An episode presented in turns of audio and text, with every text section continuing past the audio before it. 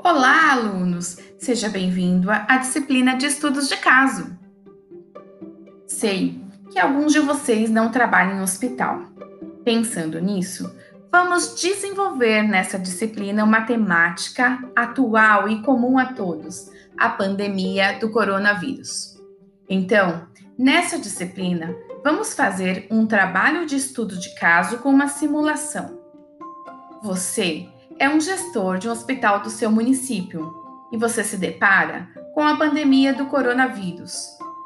Você se depara com pessoas sendo cometidas pelo coronavírus. Como gestor deste importante hospital, o que você vai fazer?